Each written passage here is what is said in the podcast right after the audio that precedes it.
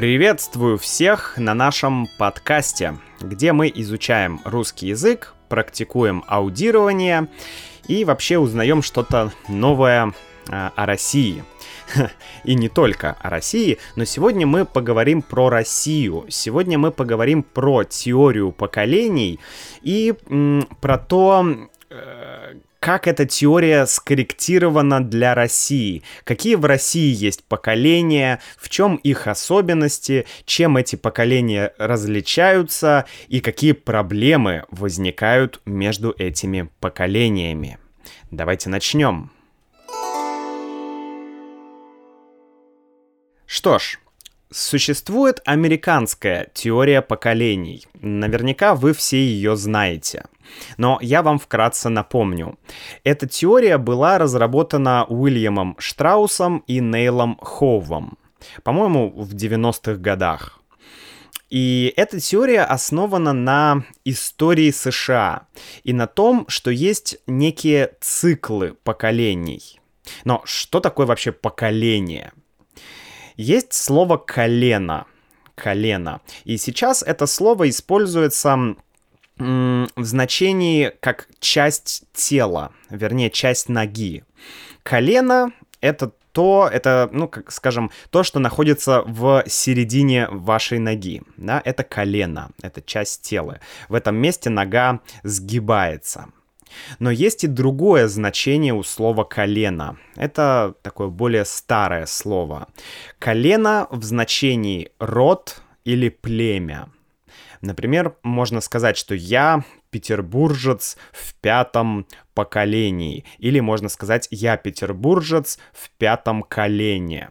Ну, сейчас редко используется слово «колено», обычно используется слово «поколение». А, то есть, что такое поколение? Это родственники одной степени родства по отношению к общему предку или люди одного колена. То есть, по сути, поколение — это а, братья и сестры. Да? А, мамы, папы — это другое поколение. Бабушки, дедушки — это другое поколение. Дети — это другое поколение. Да? То есть такие линии горизонтально э, э, это все располагается. Но Штраус и Хоуф, они дают немножко другое определение поколения — их определение, что поколение это совокупность всех людей, рожденных в промежуток времени, составляющий примерно 20 лет. Э, что значит совокупность всех людей?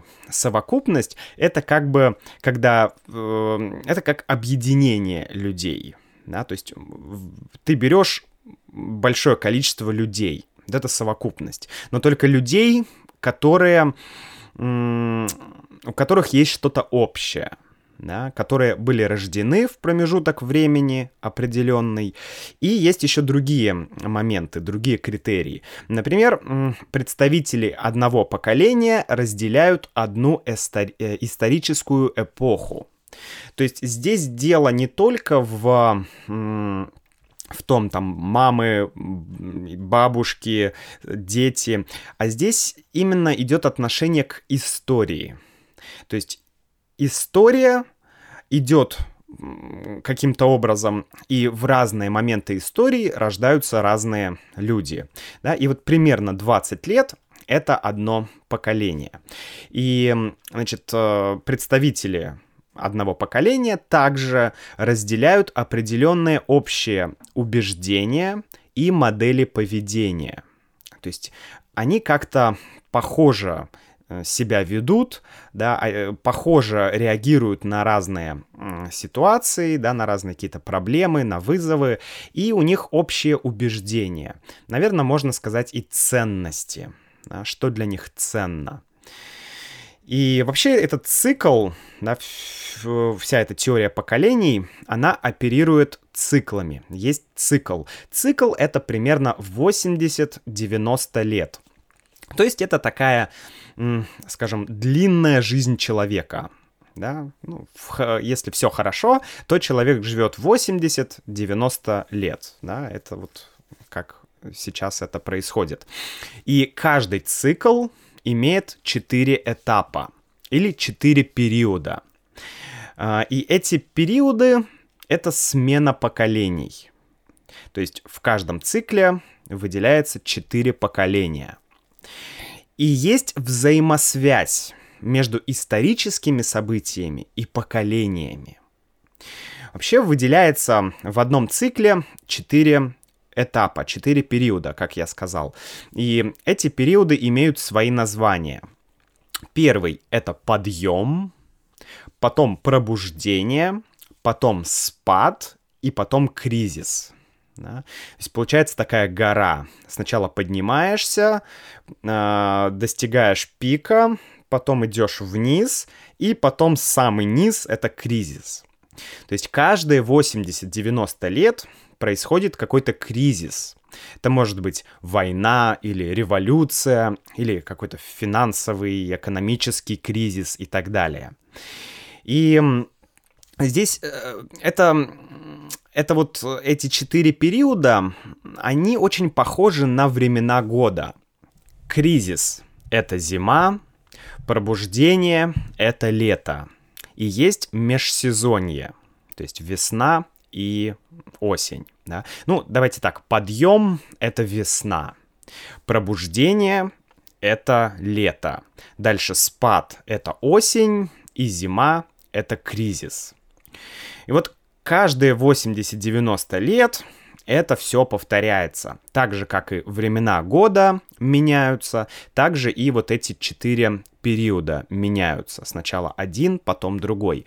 Ну, э, есть много разных эм, характеристик этих этапов, но э, я расскажу, ну так, упомяну про ин- развитие индивидуализма, да, то есть э, подъем ну, вообще кризис. Кризис. Кризис, давайте начнем с кризиса. Кризис характеризуется объединением людей, что люди объединяются вокруг э, какой-то проблемы, какого-то события, люди все вместе, такой коллективизм. Потом идет подъем, и люди как бы еще все вместе, но тем не менее уже есть тенденции какие-то к развитию своих каких-то творческих способностей, к развитию индивидуальных способностей. Э, в пробуждении это достигает своего пика, то есть это максимальное развитие индивидуализма э, и спад это уже, соответственно, обратный процесс, то есть люди снова хотят как-то объединяться, быть вместе, и, и опять кризис идет. Да? И давайте посмотрим на, эту, на эти все периоды сначала в рамках Соединенных Штатов Америки, то есть как авторы, Штраус и Хоуф, как они говорят э, о последних циклах, да, потому что мы о последнем конкретном цикле, самом последнем, это называется цикл миллениума. То есть это э, вторая половина 20 века. Э, и потом мы перейдем к России и поговорим о том, что общего, что отличается. Итак, первое поколение в цикле — это бэби-бумеры. Это 43-й, 60-й, вот э, такой период. Да, это поствоенное, ну, вернее, военное и послевоенное время. Затем идет поколение X. Это 61 81 Ну, иногда даты могут различаться. Разные источники дают немножко разные периоды, да, но в целом это так. 60-е, так скажем, до 80-х.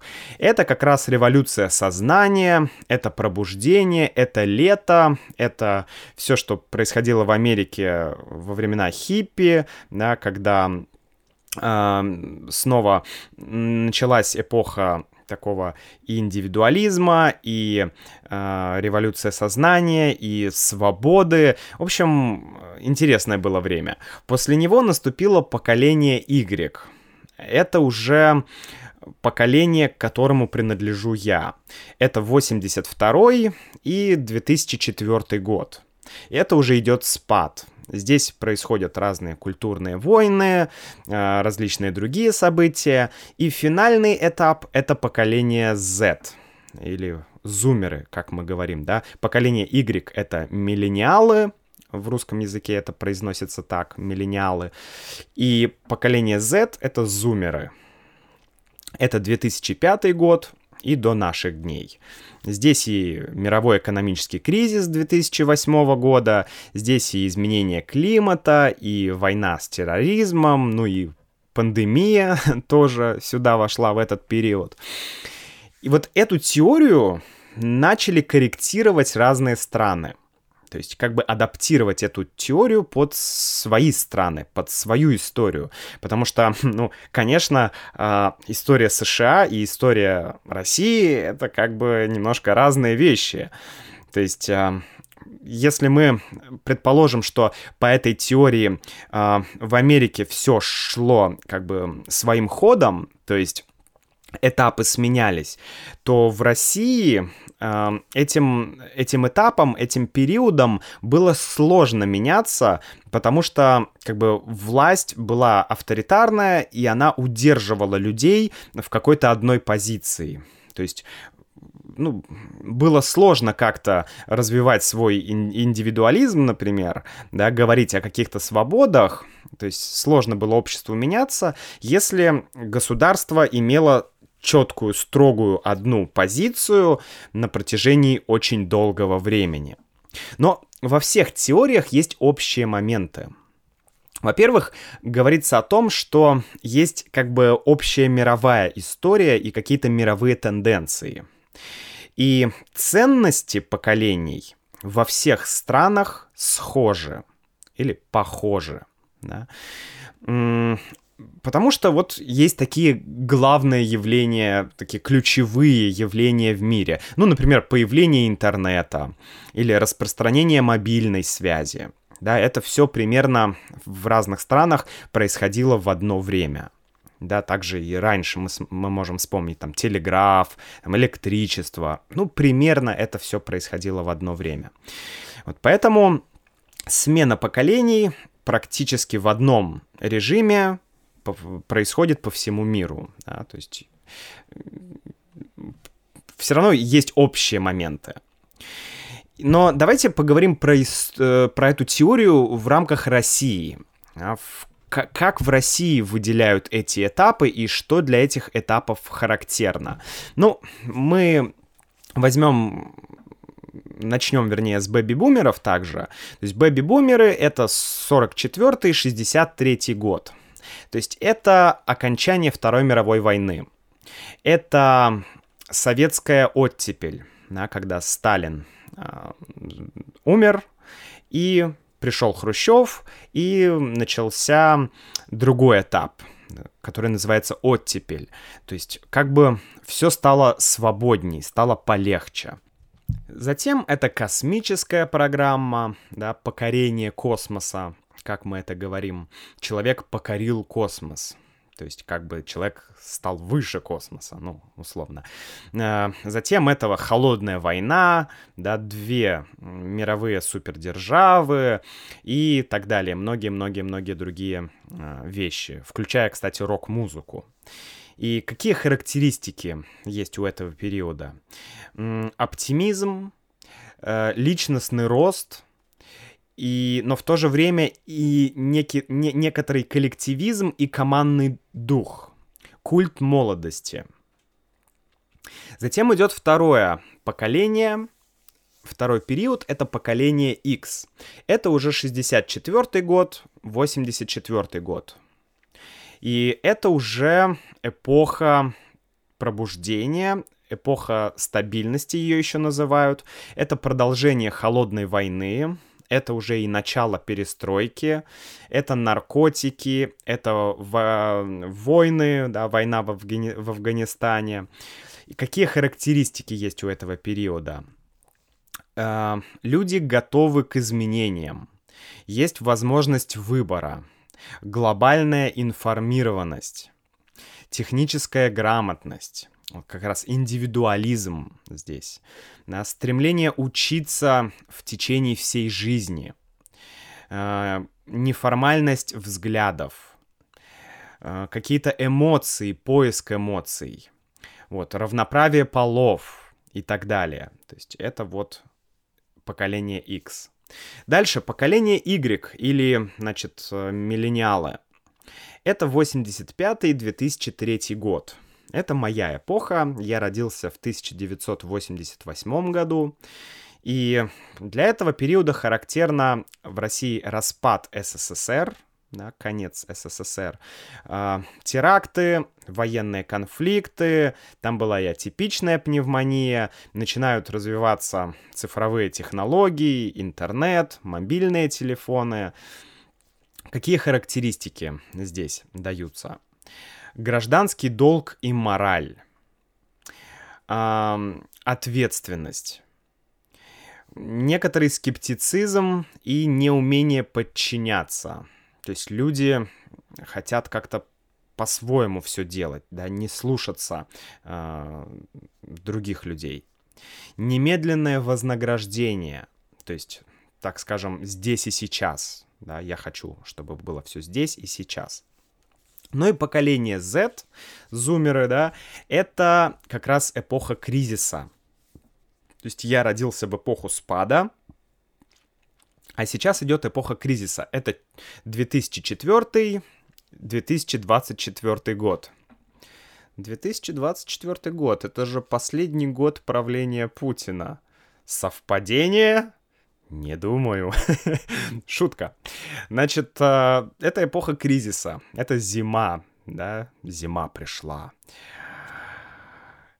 Что происходит? Развитие интернета, технологии, глобализация, смартфоны, продукты массового потребления, мировой кризис, пандемия и так далее. Какие характеристики здесь выделяются?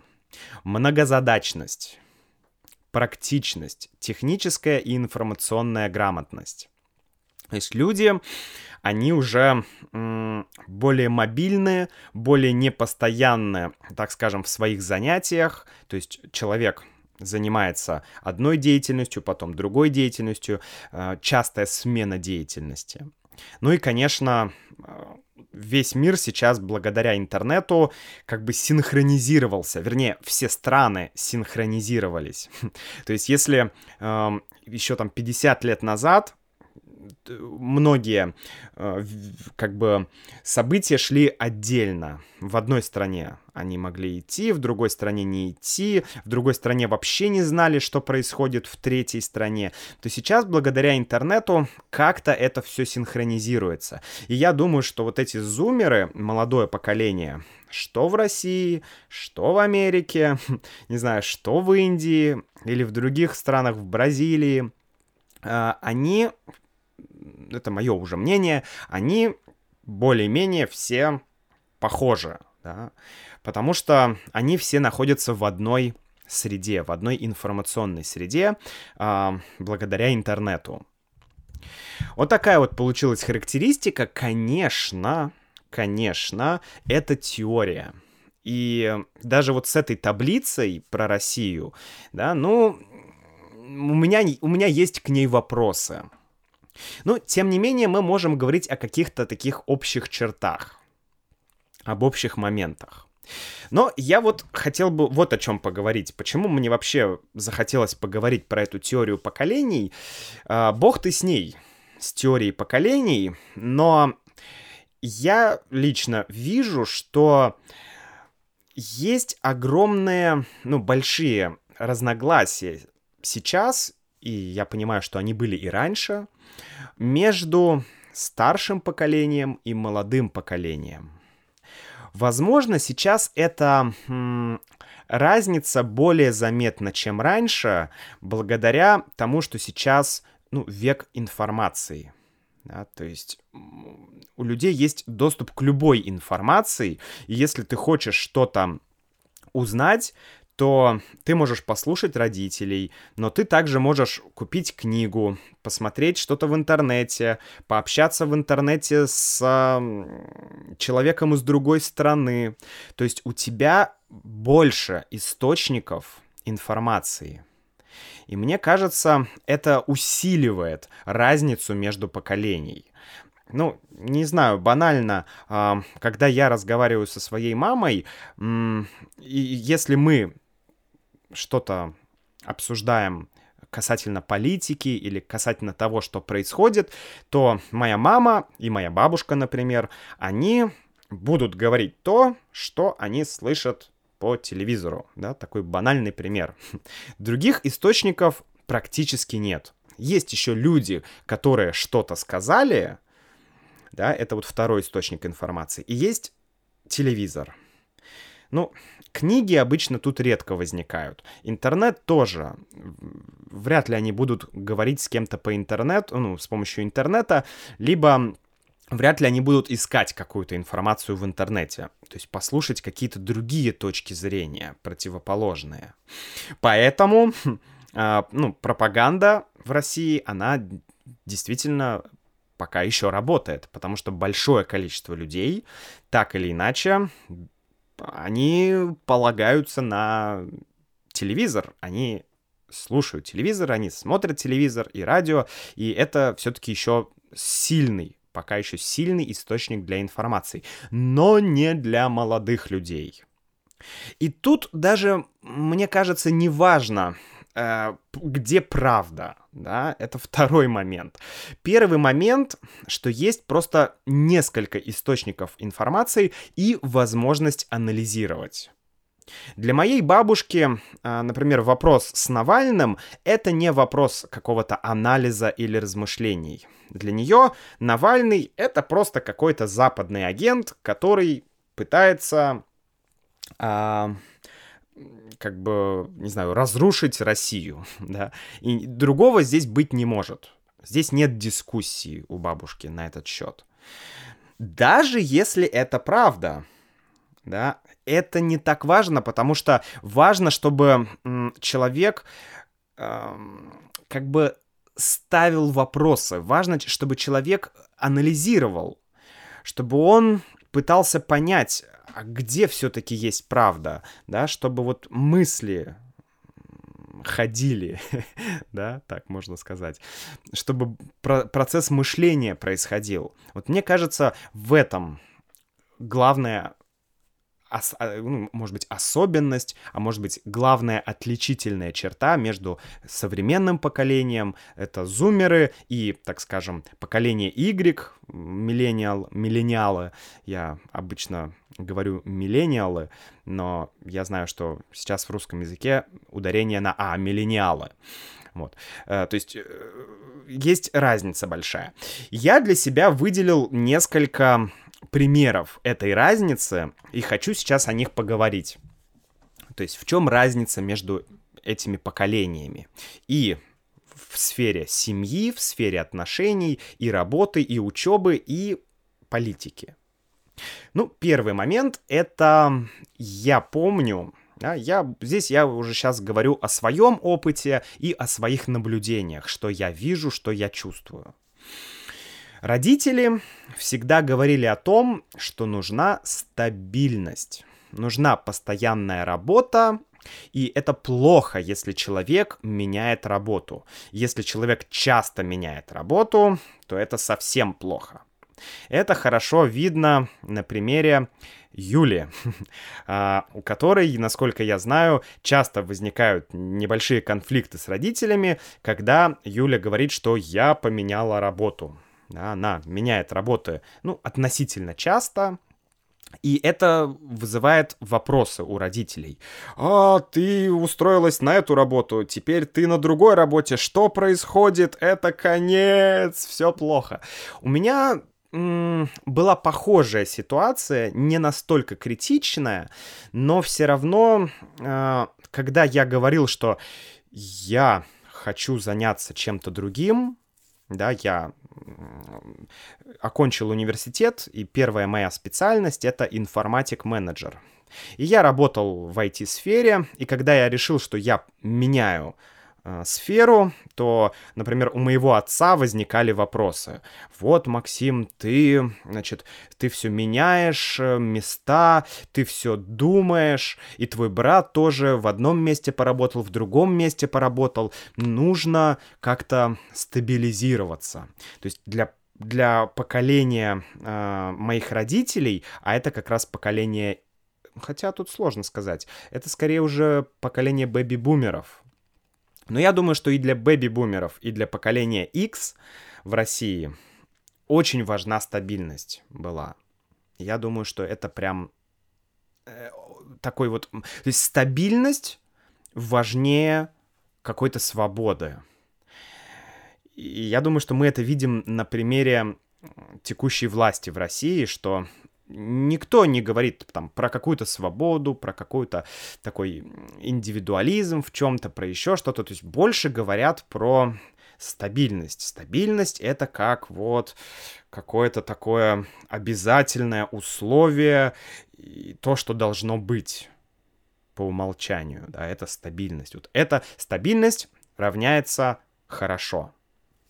Я думаю, что тут даже не столько теория поколений об этом говорит, сколько коммунистическая идеология. Потому что, ну, это был важный ключевой момент — стабильность государства. И в этом нет ничего плохого, да, я сейчас не говорю про хорошо или плохо, но просто это вот так. То есть в современном мире сейчас молодые люди, они не, не так оперируют этим понятием стабильность. Много, я знаю, разных людей моего поколения, кому родители тоже говорили, что стабильность важна. Многие мои друзья поэтому закончили университет э, по разным престижным специальностям или хорошим специальностям или перспективным специальностям. Э, в то время да, это была экономика, менеджмент, юриспруденция казалось, что если ты окончил экономический факультет, то у тебя все будет хорошо. Ты будешь экономистом, тогда слово экономист было модным, перспективным, и родители говорили, все, иди, давай экономистом будешь. И как бы у детей не было особо выбора, потому что ну, я, у моего поколения, и мне кажется, и у сейчас, у поколения нового, очень часто родители слишком сильно навязывают свои идеи. Они знают, что нужно их ребенку. Мои родители тоже знали, но, к сожалению, ошибались. Потому что мне говорили одно, а в результате... И я э, этому следовал, да, но постепенно я начал понимать, что, ну, это совсем не мое, я так не могу жить, я так не хочу жить, это не мое. И я начал что-то менять. И только тогда, когда я начал что-то менять, это было, когда, когда мне было, наверное, не знаю, может быть, 21, 22, вот потихоньку начались такие изменения. Я стал думать, что я могу сам руководить своей жизнью, я могу сам что-то выбирать, что-то думать, что мне нравится, а что мне не нравится. Для меня открылась свобода выбора, и вот с этого момента начались, ну, началось прекрасное время. Так вот, результат, да, результат этого давления э, со стороны родителей, результат того, что э, родители как бы навязывают э, стабильные профессии, так скажем, профессии, которые дадут стабильность в будущем. Результат, что очень многие мои друзья работают не по специальности или вообще бросили университет. Ну, можно еще сказать про учебу. Да, была очень популярная в России фраза раньше была. Если ты не поступишь в университет, будешь дворником. То есть человеком, который убирает улицы. То есть если ты не пойдешь в университет, у тебя все будет плохо.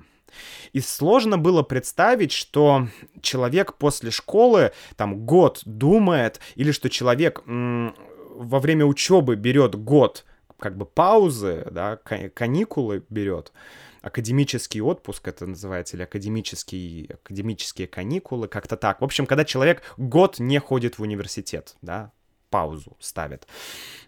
Раньше это было достаточно сложно представить. Сейчас это уже нормально. Вот. И современное поколение зумеры, они, мне кажется, легче меняют что-то. Они могут поменять один университет на другой, потом магистратура, третий университет, что-то. То есть они в этом плане более гибкие. Дальше, второй момент. Владимир Путин как-то признался, что не пользуется смартфоном. он говорил, что я не использую смартфон, у меня нет смартфона. И вроде бы, ну окей, нет смартфона, нет смартфона. Но, понимаете, Путин это необычный человек, это ну, лицо государства, это первый человек в России. Да? И когда он говорит, что он не пользуется смартфоном, для многих молодых людей это, это серьезно если Путин не... Ну, то есть я молодой человек, зумер, да, например. Я постоянно нахожусь со смартфоном, с компьютером, я как бы современный человек, да. И вдруг я понимаю, что президент, он без смартфона, он как бы не такой, какой я. Он другой. А как он вообще информацию получает? И я, кстати, слышал, что Путин узнает все новости из докладов или из отчетов, которые ему на бумаге, да, в папке на бумаге приносят его помощники. По крайней мере, он так сам часто говорил. Он говорил, например, что э, я это видео не смотрел, потому что я там не смотрю YouTube. Но я читал то, что мне принесли мои помощники. То есть помощники смотрят видео какое-то там, э, например, про, там, э, про дворец Путина, да, или какое-то другое видео, и они делают какой-то отчет на основании того, что есть в этом видео, и приносят Путину.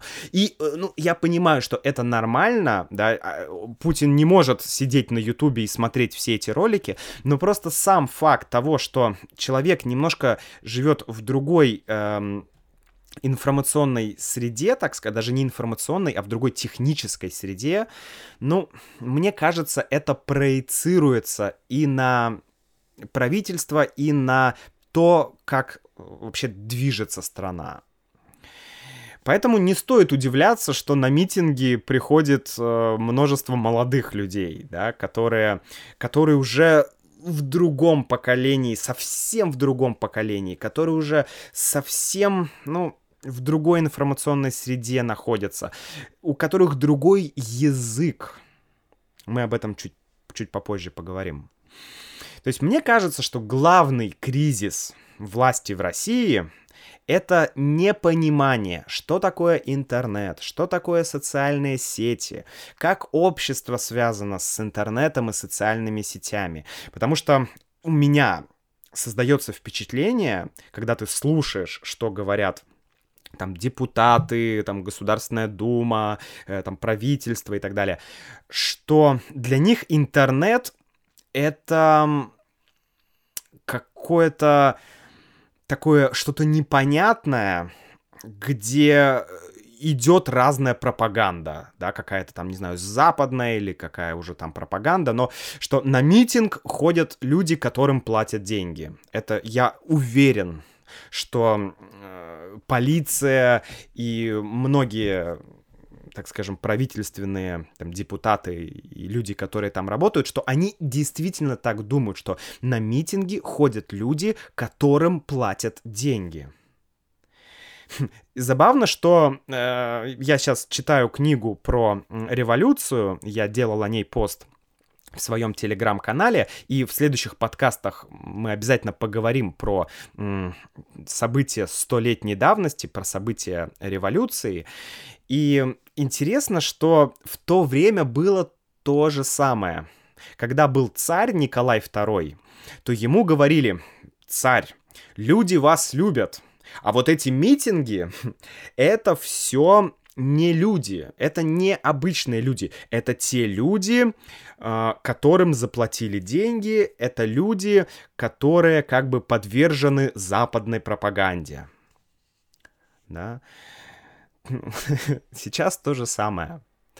Поэтому, в общем, такое ощущение, что государство, как, знаете, как папа, как отец, Э, пытается направить современное поколение в какую-то правильную сторону, да, то есть как будто отец говорит сыну, ну, сынок, ну, что ты, ну зачем тебе вот это? Это все, ой, я даже слушать не буду, что ты мне говоришь там про этот интернет. Давай вот без этого. Вот, смотри, как надо. Вот, смотри, как правильно. И вот таким образом у нас принимаются многие законы, и мне кажется, если эти законы прочитают молодые люди, то, ну, они их не поймут, да, потому что сейчас все ограничения, ограничения, ограничения, ограничения везде. Э, я имею в виду, что касается интернета, да. Поэтому может быть, это и верно, да, что молодые люди, они, что молодыми людьми легче манипулировать, да, что взрослые люди, опытные люди, это отчасти верно. Но я думаю, что вопрос в другом. Вопрос в том, что молодые люди более склонны к критическому мышлению, потому что у них есть разная информация. Хорошо это или плохо, это уже не столь важно. Окей, еще один момент, третий. Э, нематериальные ценности.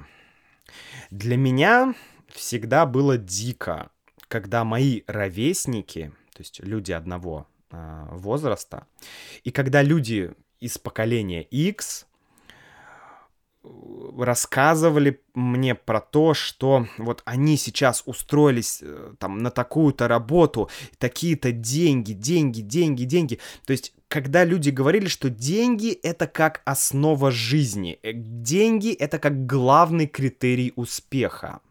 И для многих людей из моего поколения, да, миллениалов, поколения Y, для них это важно. Но э, для поколения X, мне кажется, это было критично важно.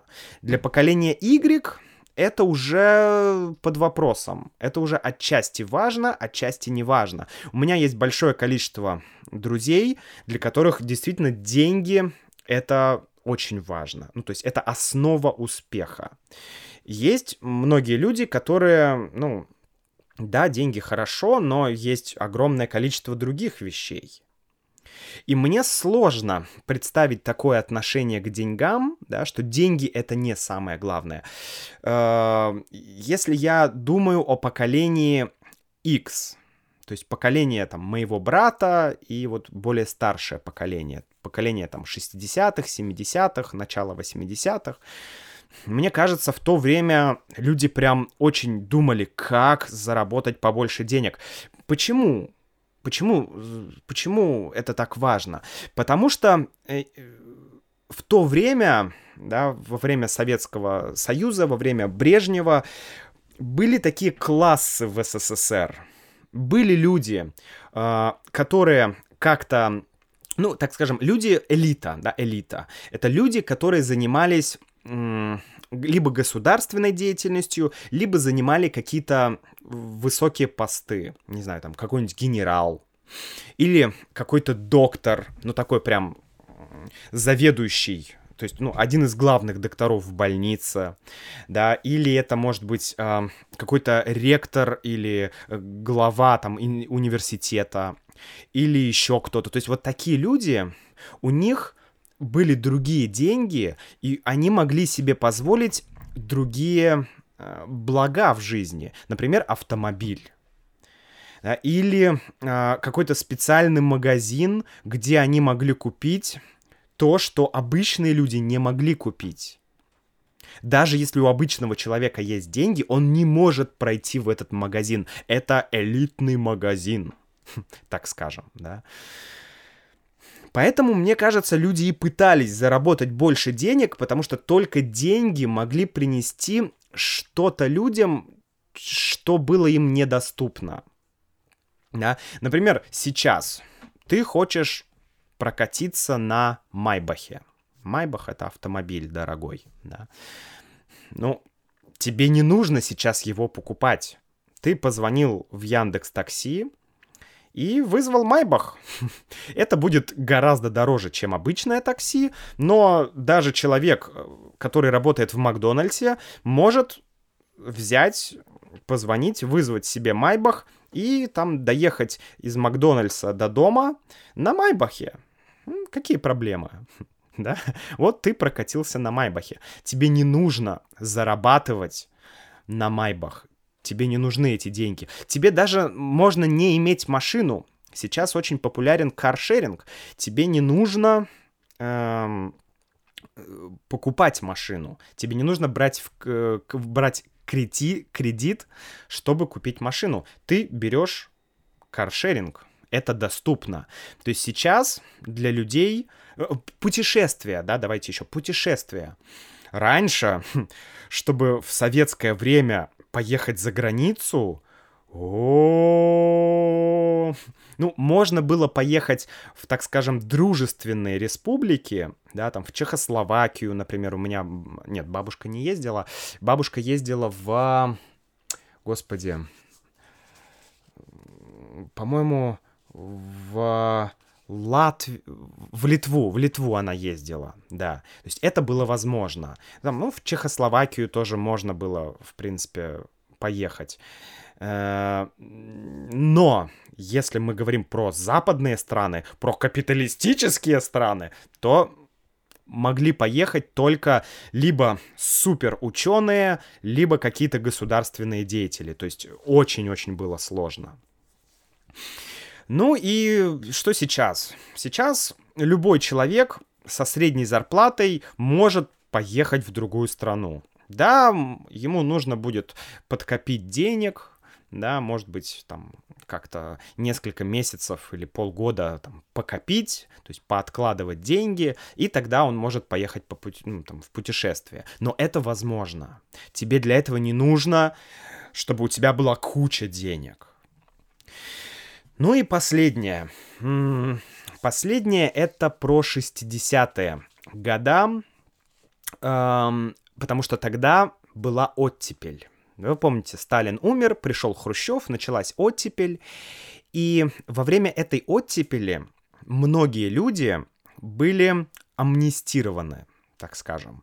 То есть э, многие заключенные вышли на свободу те заключенные, которые находились в разных лагерях, да, в тюрьмах, э, в лагерях, где люди работали в сталинское время. Это были и политзаключенные, и просто заключенные, и люди, которые, ну, которые просто были недовольны чем-то. Э, например, э, я помню, что бабушка мне рассказывала, что нельзя было рассказывать анекдоты про Сталина. Если ты рассказал анекдот, то есть шутку про Сталина, и твой сосед услышал, он сразу звонит в полицию, и тебя забирают, и, пожалуйста, лагерь. Да, там ты работаешь. Такая дешевая рабочая сила. В 60-е это все закончилась. И, ну, почти закончилась, да. И э, вот эта масса людей, которая сидела в тюрьме, она вышла на свободу.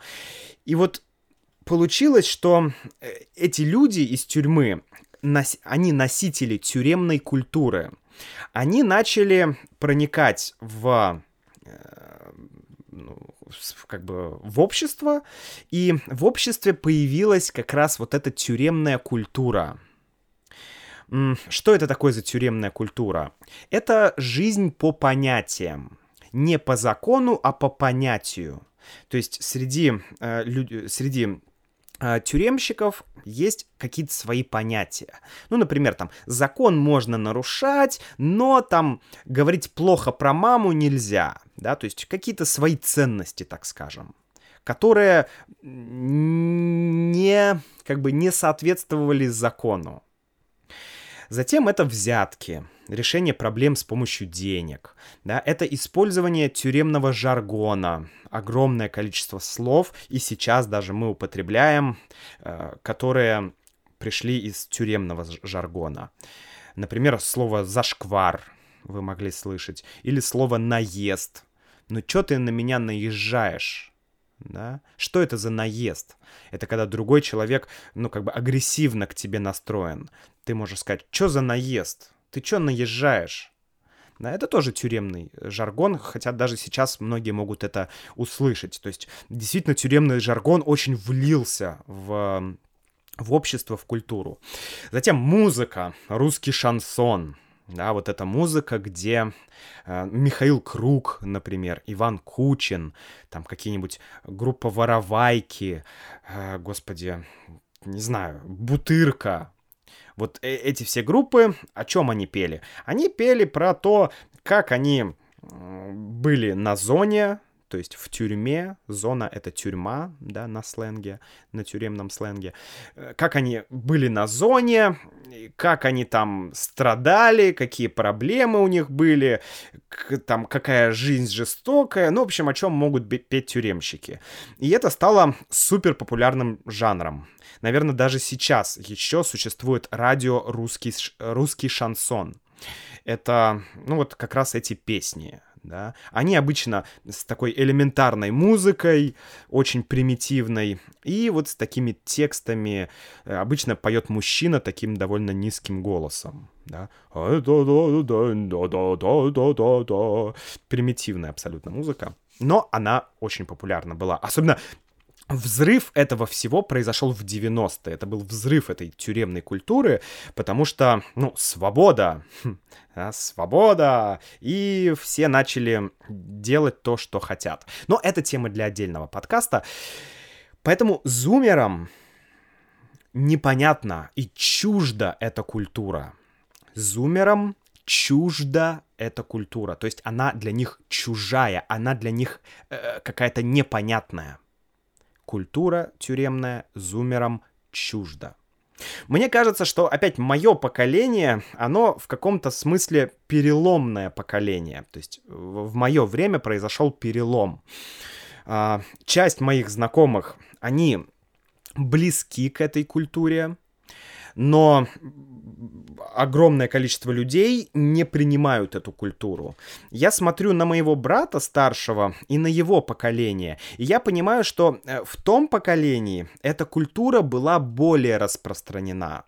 Я сейчас не говорю, вы не подумайте про то, что люди там убивают друг друга, что это какая-то такая жесть, там насилие. Нет, это выражается в образе мышления, в в том, как человек говорит, ну и в ряде других вещей.